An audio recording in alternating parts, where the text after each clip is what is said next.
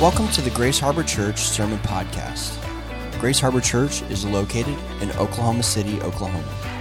For more information, visit our website at ghokc.com.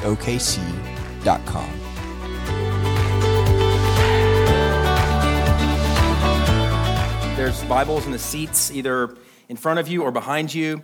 Really encourage you, um, as we always do, to follow along. We're on page 810 in Matthew chapter 5, verses 21 through 26. You have heard that it was said to those of old, You shall not murder, and whoever murders will be liable to judgment.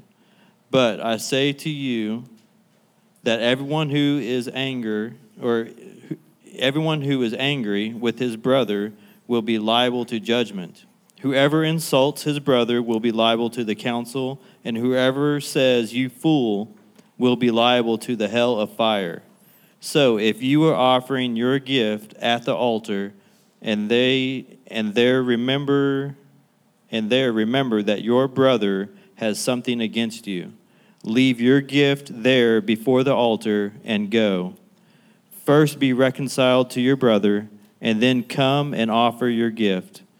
Come to terms quickly with your accuser while you are going with, the, with him to court, lest your accuser hand you over to the judge, and the judge to the guard, and you be put in prison.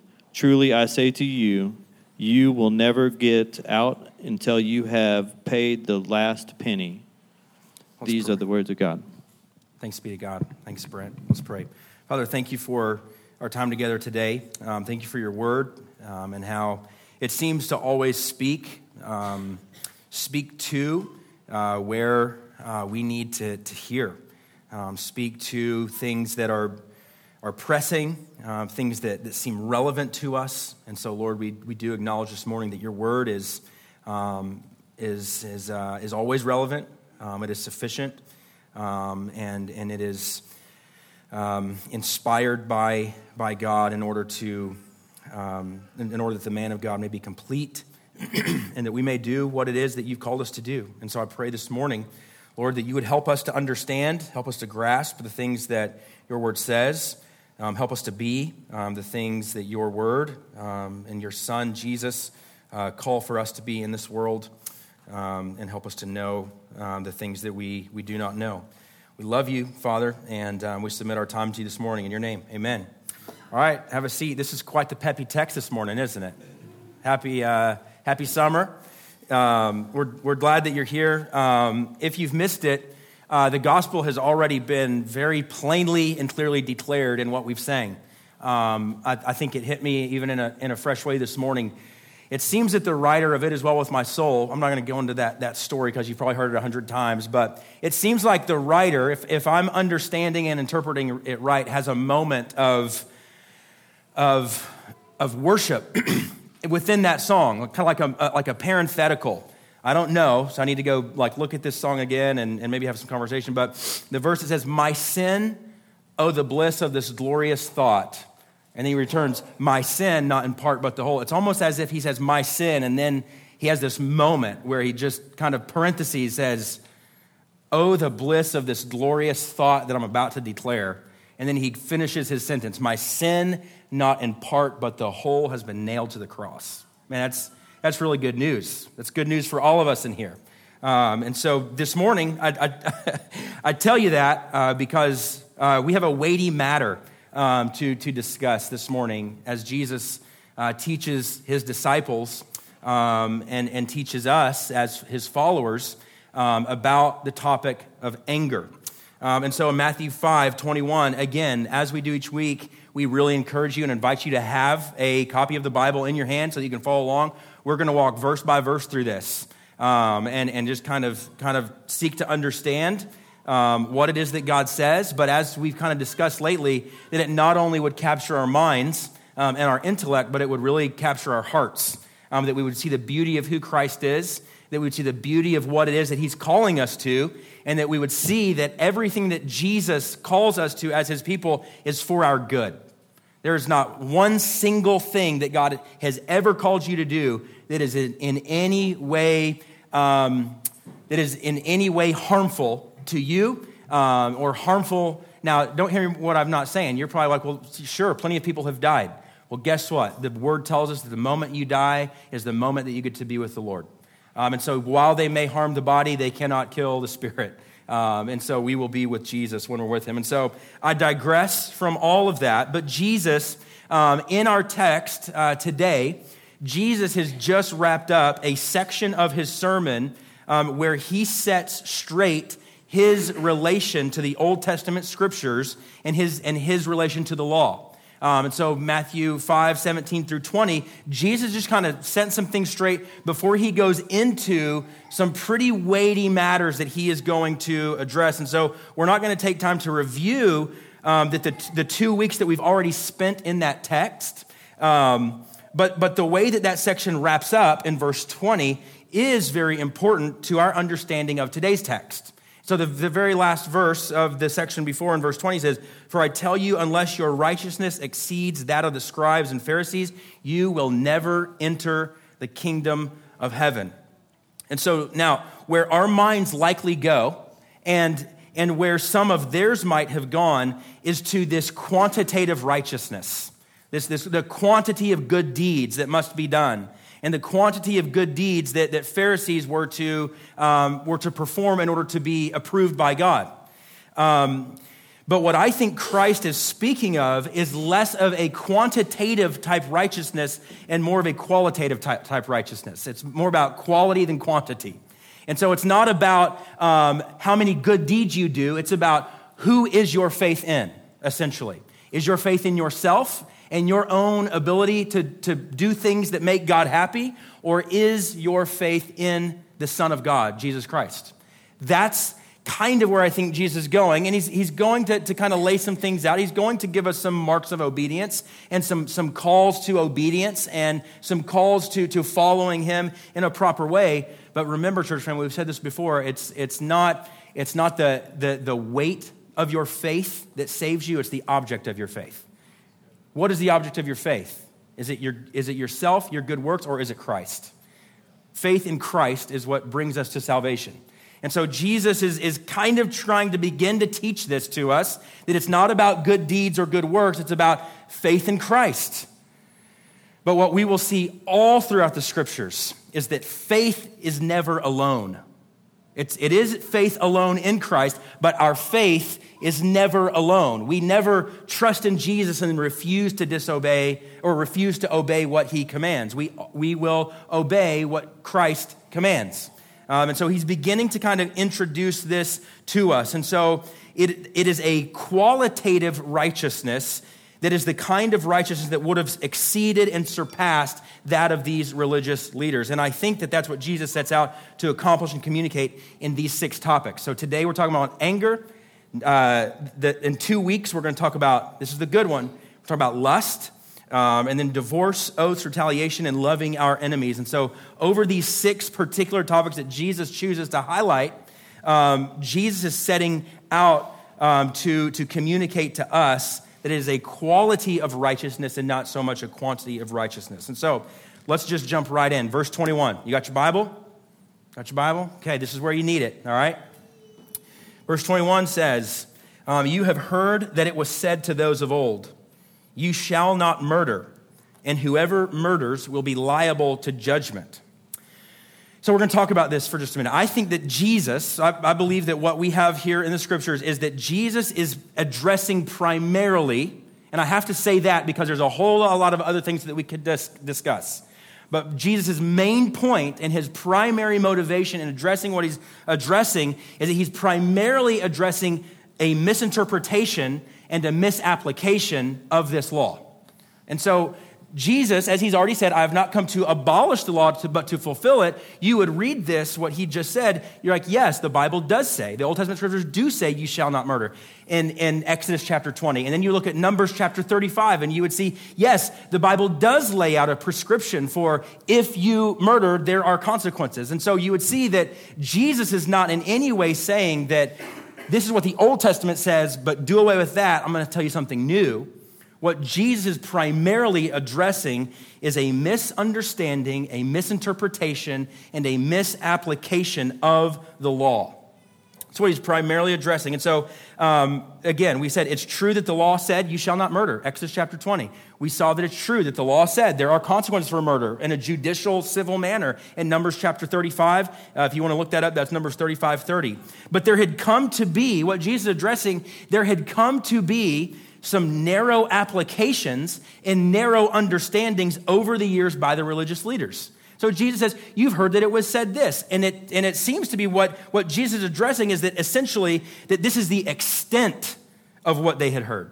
This, is, this, this was essentially the extent of what they were hearing and the extent to which they would have come to understand and apply this. And then we get to verse 22. Let's look at verse 22. Read that with me. But I say to you that everyone who is angry with his brother will be liable to judgment. Whoever insults his brother will be liable to the council, and whoever says, You fool, will be liable to the hell of fire. Is there anyone who has a version that you're reading that uses the word raka there? Would someone be willing to read that? Just read verse 22 for me, just so that we can kind of get the full scope of this.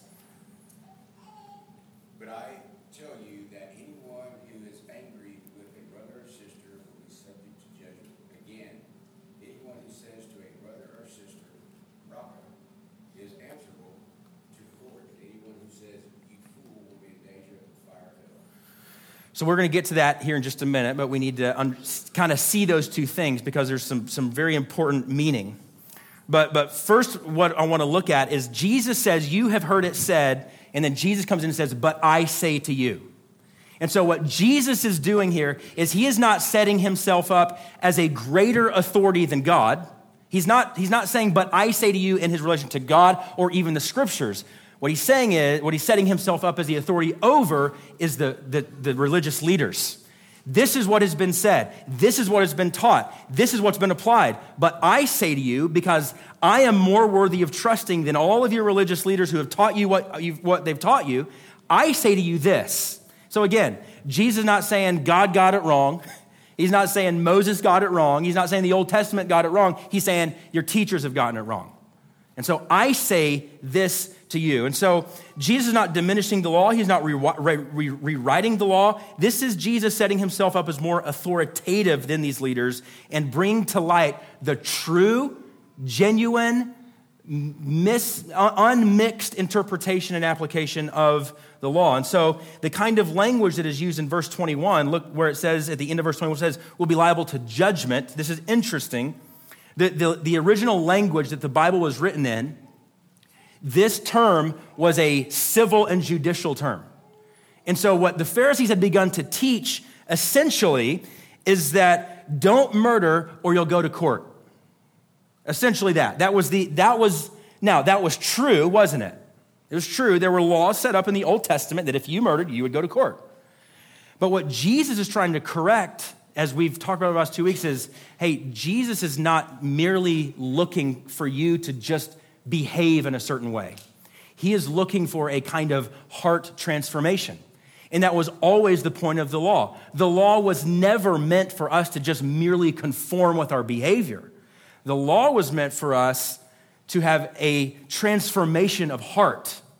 And so, parents, those of you in the room, your parents, or I mean, anyone who's in here, maybe you're like, I'm not a parent, but if you've ever been a kid, you've done the same thing. I better obey or else I'm going to get a spanking, you know, better obey or else I'm not going to get candy, whatever that may be. That was pretty much the extent of their understanding of the law. We, we better not murder because if we murder, we'll go to court.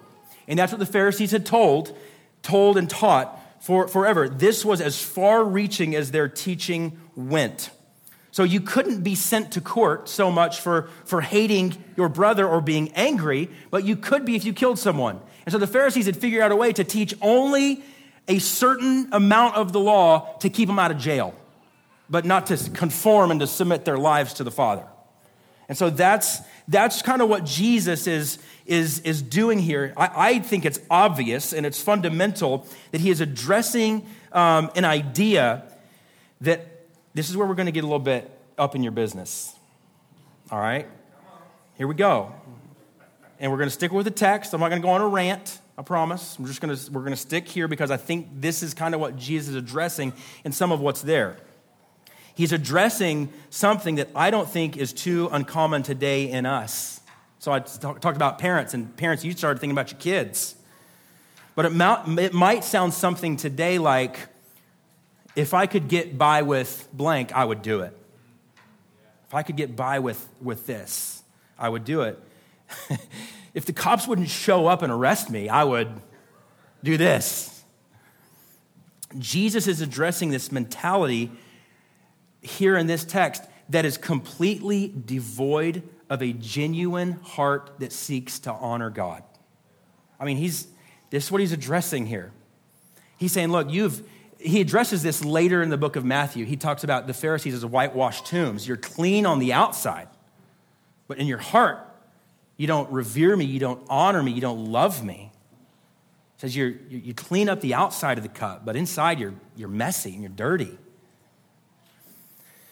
And so I think in verse 22, the re, uh, one of the reasons I think why we know this is because Jesus flips the switch. And so Jesus says here, look what he says, but I say to you. So you've heard that it was said this, but I say to you that everyone who's angry with his brother will be liable to judgment. Whoever insults his brother will be liable to the council, and whoever says, you fool, will be liable to the hell of fire. Jesus is saying here, hey, you might avoid the legal consequences for not murdering but if you're angry with your brother, there's no way out of the consequences.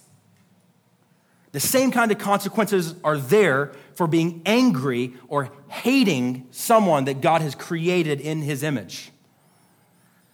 And so he says, Hey, man, you've, you've kind of got the law boxed in and created, and you've kind of created God and created the scriptures in your own image, and you've been so narrow in your application and your interpretation. Sure, you'll avoid standing before the judge if you don't kill someone, but what you can't avoid is standing before the, the judge if you hate your brother in your heart or if you're angry with your brother towards in your heart that's why he says here that the, the pharisees when he says liable to judgment the pharisees are using this judgment as a civil thing but but jesus takes it further he says you'll be liable to judgment yeah Whoever insults his brother, you'll be liable to the council. And then he takes a step further and he says, Whoever says you fool will be liable to the hell of fire.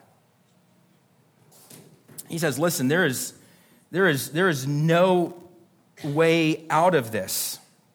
If, if you're angry with your brother or you hate your brother, you're guilty. You're a sinner. You are a sinful person. And the Pharisees would have just hated to hear this.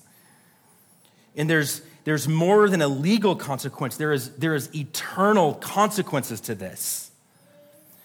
And so, Jesus, I, I, we do need to talk about this raka and this uh, you fool. Um, these, are, these are real world, real life examples of what it looks like to take on an ungodly and sinful posture and attitudes towards someone. Jesus uses these two examples. We need to listen in here because I've, I'm guilty of this. I've been in conversations with people even here who's guilty, who are guilty of this. And I studying this has just like all sorts of messed me up this week, okay? So there's some things that we're going to talk about that are going to be challenging for us to hear.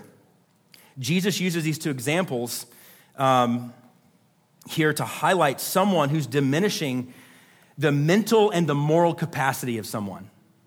And so he, when he says raka, and he says, You fool. These are very specific and geared insults that we would throw or hurtle towards someone that we don't like. And so maybe you've never said raka. You're like, I'm good. I haven't said raka.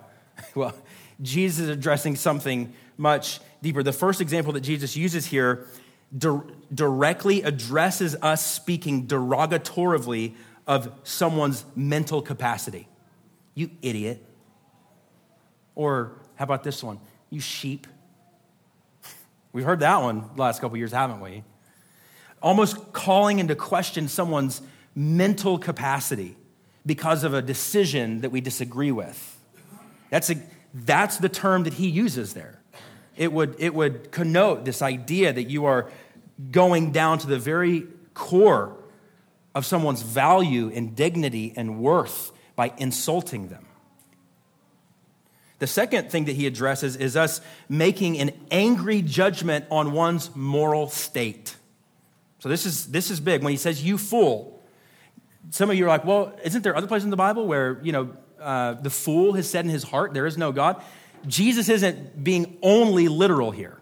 He's, he's, he's using something that would have resonated with them, that they would have known. This is, this is an insult that is directed towards someone's moral state, primarily as it relates with the person and not with their actions. And so it's easy to get angry with a person and not the harmful, sinful behavior that they're exhibiting, isn't it?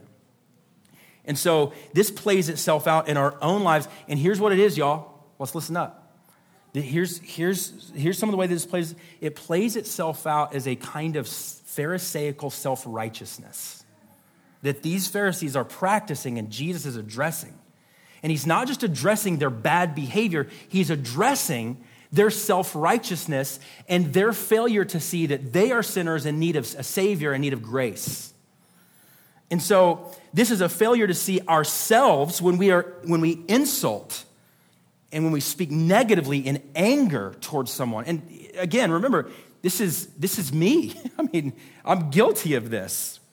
But when we do that, what we are doing is we are elevating ourselves to such a level of, I deserve this from God, but you do not deserve this from God.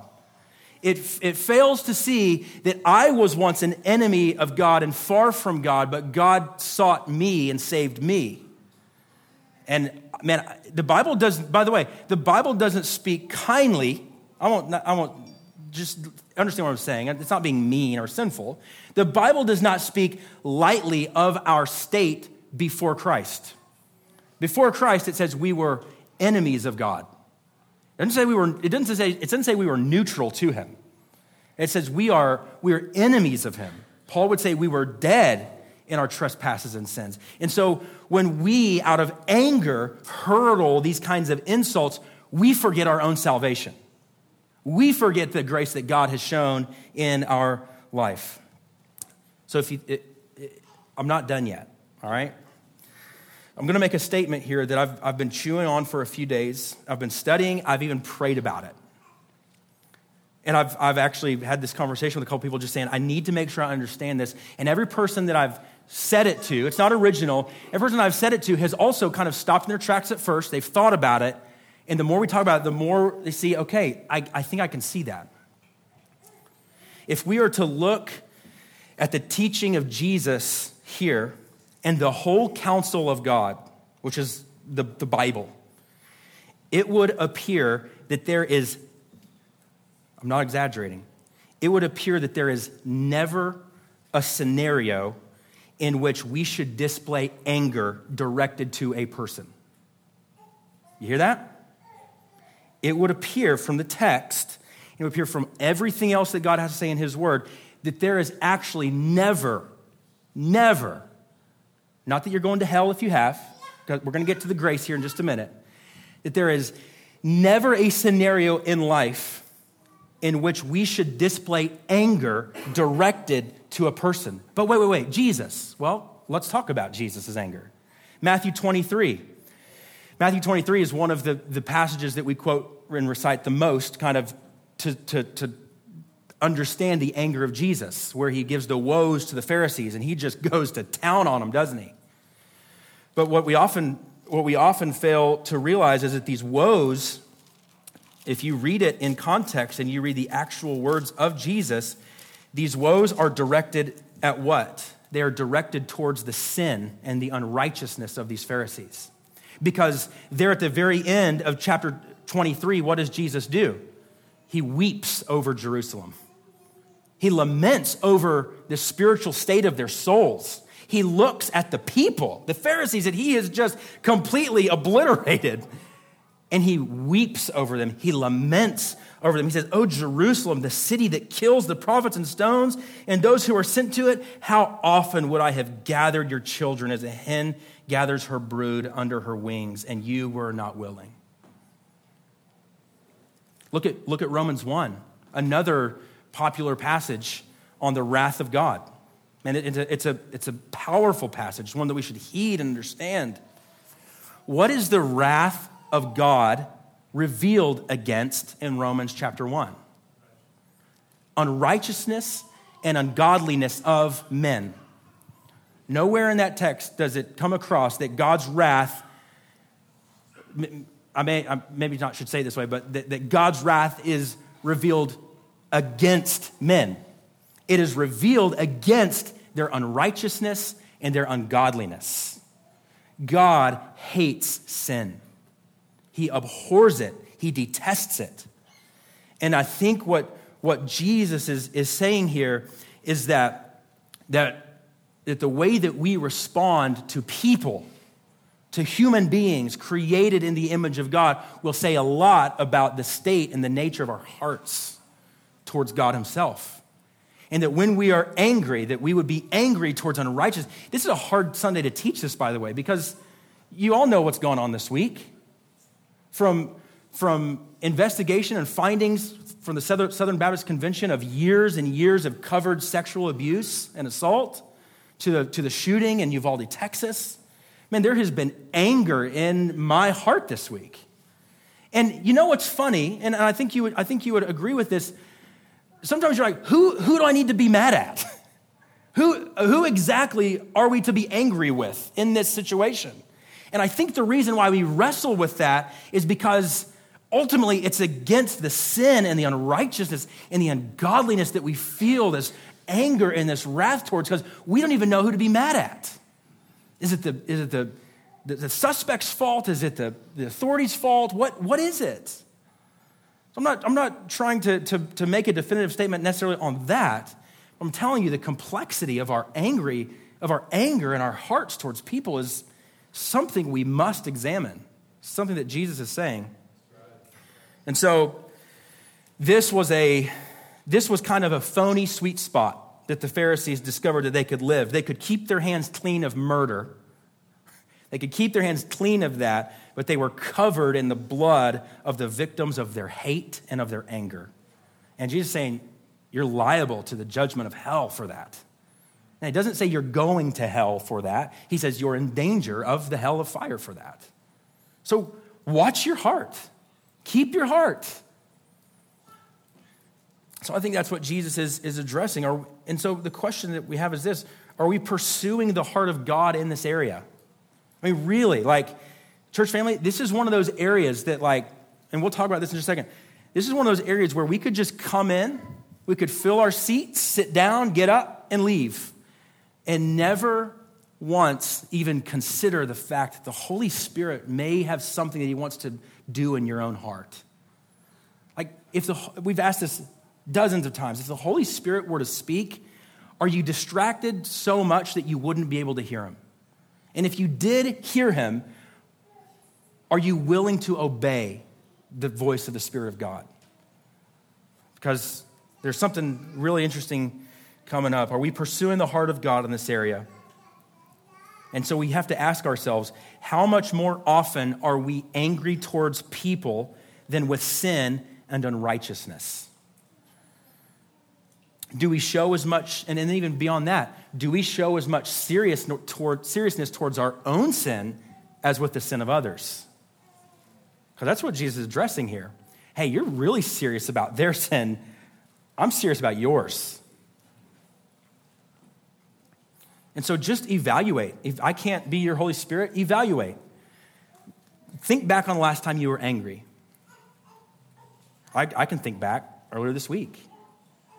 Was my anger directed towards a person, or was my anger directed towards the, the, the sin and the unrighteousness and the ungodliness that fills this world?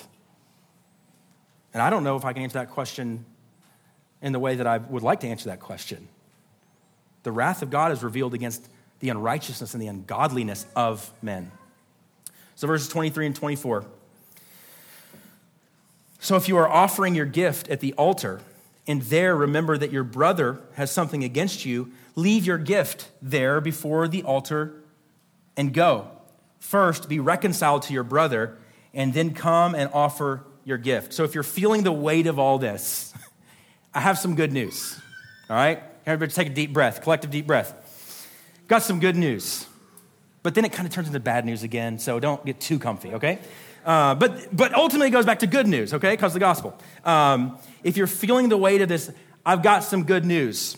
God's word not only confronts us and corrects us, it also instructs us and counsels us. And so Jesus has just addressed something that we're all feeling the weight of, right? I'm guilty. Here's the beautiful thing about the word of God it never just leaves you in your guilt. Jesus here is really good and gracious by saying, Let me now instruct you and counsel you on how to live a life free from anger. In fact, uh, I think, I think at, some level, Jesus is acknowledging that we will fail in this. Isn't that kind of good news? Like, God's not shocked by your anger towards someone. He's, he, ultimately, he made a provision for this through his son Jesus, but even, even before that, he, he laid out for us in his word ways in which to deal with the anger that we feel in our hearts. Man, God is good from A to Z, right? He, he's got all of his bases covered. He's not leaving any stone unturned. And so Jesus here is acknowledging that we will fail in this area, that we will, we will insult, we will be angry. And so instead of allowing us to slide into despair, he offers for us a way to live in obedience to him and freedom from anger. Jesus, I think, essentially paraphrases saying, There will be times where you are angry. Here's some things to consider. That's why we call Jesus a counselor. It's one of his names, the mighty God, the everlasting Father, the Prince of Peace. He's a counselor. He counsels us. This is like, you don't have to raise your hand. I'll raise my hand. Have you ever received professional counseling, therapy? I have. And I think it's good. I think it's something that maybe more of us need to consider. But we may we also consider that the word does counsel us and the word does instruct us, especially in this, this very practical area of anger. So I love it because we literally see that the, the counseling nature of God. And he, he's, he's a counselor here. And so he does address this, but he's also giving us a bit of a warning. Remember, I said it was going to be good and it was going to be a little bit bad, but then we'll back, get back to the good? He's also giving us a little bit of warning and caution of something that I believe is another con- common tendency for us. And that is essentially this trying to outweigh a bad deed with a good deed. You see that in the text? Let's, let's read this again. So if you are offering your gift at the altar, and there remember that your brother has something against you, leave your gift there before the altar and go. First be reconciled to your brother and then come and offer your gift. We don't know this for sure, but we do know that other situations throughout the Gospels that Jesus teaches on did have something like this happen. Um, what is it that many of us do when we are living in a particular pattern of sin? We just make sure we go to church on Sunday. We just make sure that, that we wake up at 6 a.m. instead of 6.30 for a little bit of time of prayer and the word. It's, it's, our, it's our sacrifice to the Lord. We may even give up something less sinful to the neglect of the more sinful thing, right? At least in our own minds. Hey, I'm not going to do this, but I'm going to hang on to this. We offer something to God in some effort to pay Him off. And it appears here that Jesus is addressing something that the self righteous had been doing. Because he, I, think he, I think this is like a real life example. So he addresses something that the self righteous had been doing. They had been living in anger towards their brother, but ensuring that they were offering gifts to God and worshiping. You see that?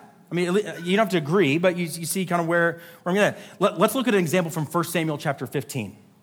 You've got, you've got a guy named Saul and a guy named Samuel. God tells Samuel to go tell Saul to essentially destroy this entire group of people. I mean, he says, don't leave anybody men, women, children, their livestock, everything. Saul goes and he obeys the Lord up to a point, but then Saul decides, I'm not going to obey God fully because there were some people there that were nice and they were kind. And so I'm, gonna, I'm going to make my own call here and I'm going to spare some of them.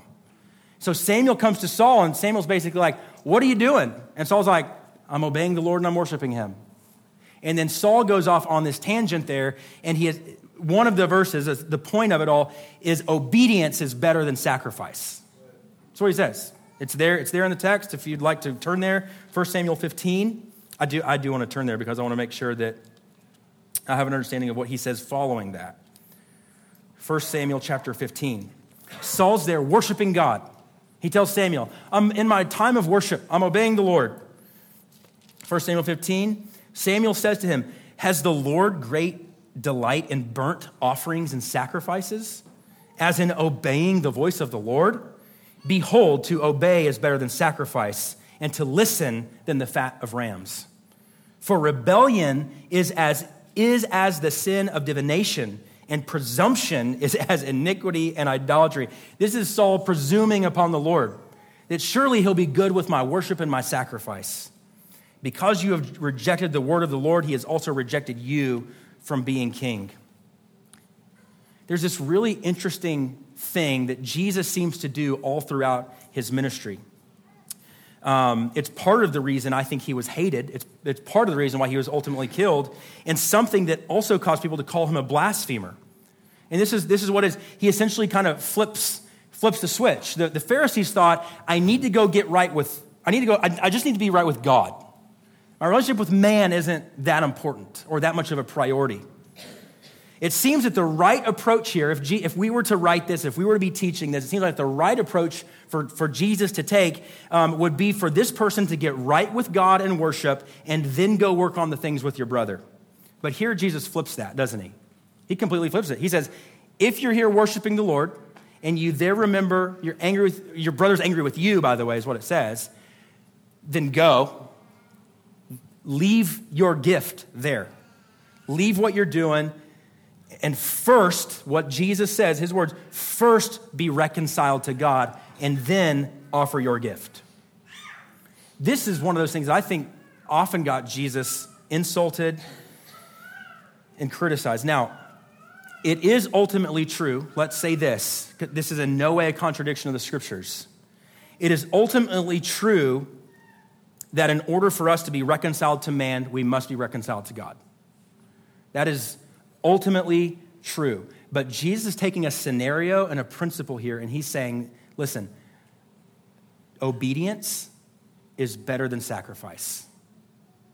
You worshiping on Sunday, you're praying in the mornings, but you've got an area of your heart where you're refusing to let go and to submit to the Lord.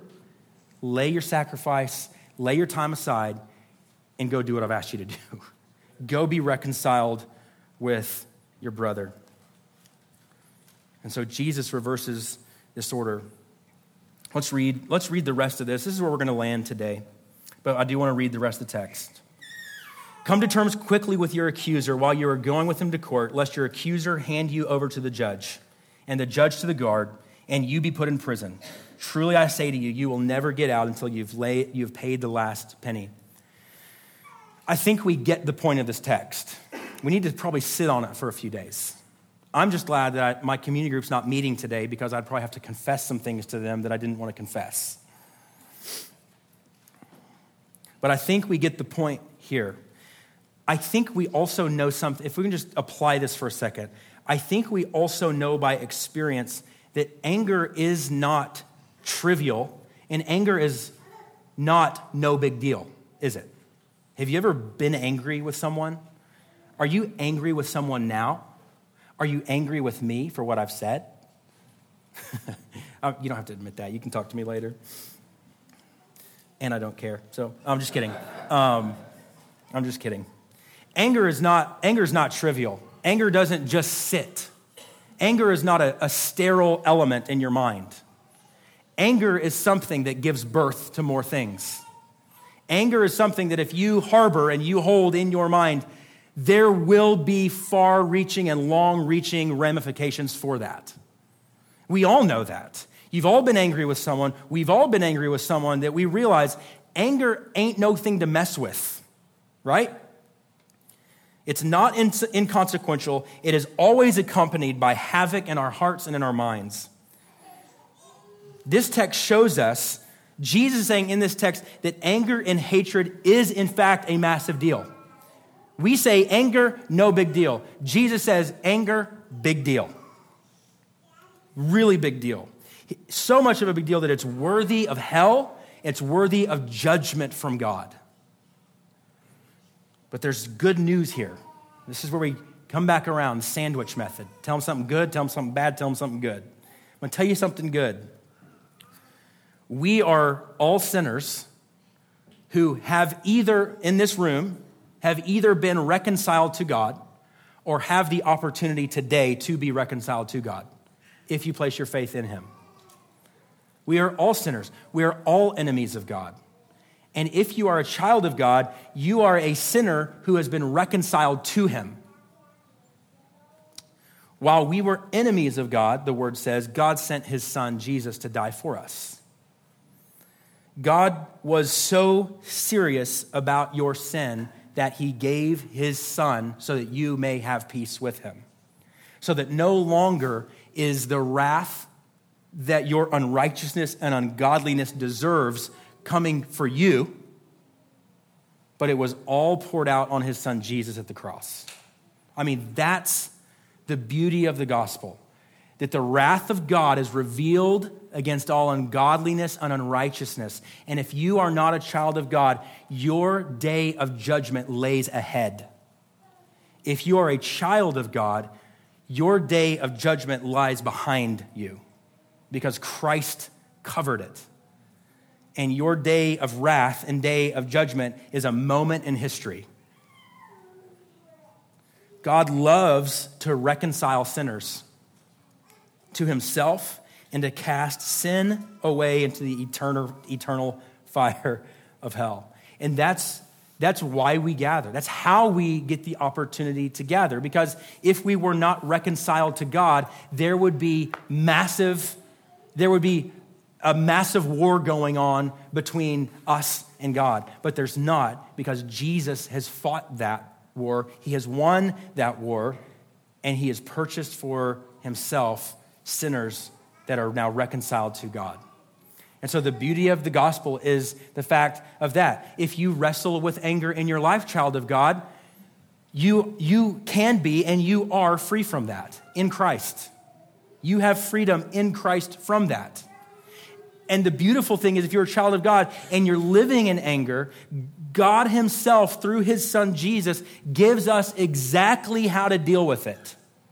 And some of you, your spines tingle and the hair raises up on the back of your neck thinking about who is that person that I need to go address this with? And I'm not pretending it's easy, but don't do it alone. Don't, I'm not saying have, don't have the conversation alone. I'm saying don't work this out in your mind and in your heart by yourself because you will be driven to despair. And Jesus says there is a way for this to be addressed so that you may really be free from this. Let's pray. Father, we thank you for our time in the Word this morning. Lord, we, we pray that you would help our, our minds and our hearts to understand. Lord, even, even as, as, as Christ came and, and interpreted things correctly and applied things in the right way, um, help us to seek that interpretation. Lord, I'm not up here this morning giving my own interpretation or my own application. It is my desire um, and my goal here today to be faithful to what your word has to say. And so, Lord, would you give our folks here this morning um, the diligence to go and seek out what your word has to say on this matter? And then, Lord, would, would we just allow your word and your spirit to counsel us, to be what directs us and instructs us? Um, help us to not be our own authority, um, but to submit to the authority of Christ. Um, we thank you for the gospel. Um, we thank you that the gospel is, is in part the truth that you have reconciled sinners to yourself. And so may we now um, do these things that you have called us to do, or that you have laid out for us a way um, to, to live at peace with, with men. Now that we have peace with you, um, that there are, are ways that we are able to seek peace with others around us. So, Lord, reveal to us, even this morning, areas of our life um, that need, need addressed. Um, would you help us this morning to welcome um, the, the rebuke um, the, the, the truth that comes from our brothers and sisters in a, in, a, in a way that would be receptive. Help us not be angry um, when confronted with our own sin, uh, but help us to see it as a, as a really divine grace from you um, that, that allows us to, to walk out of darkness into light. We pray these things in your name. Amen.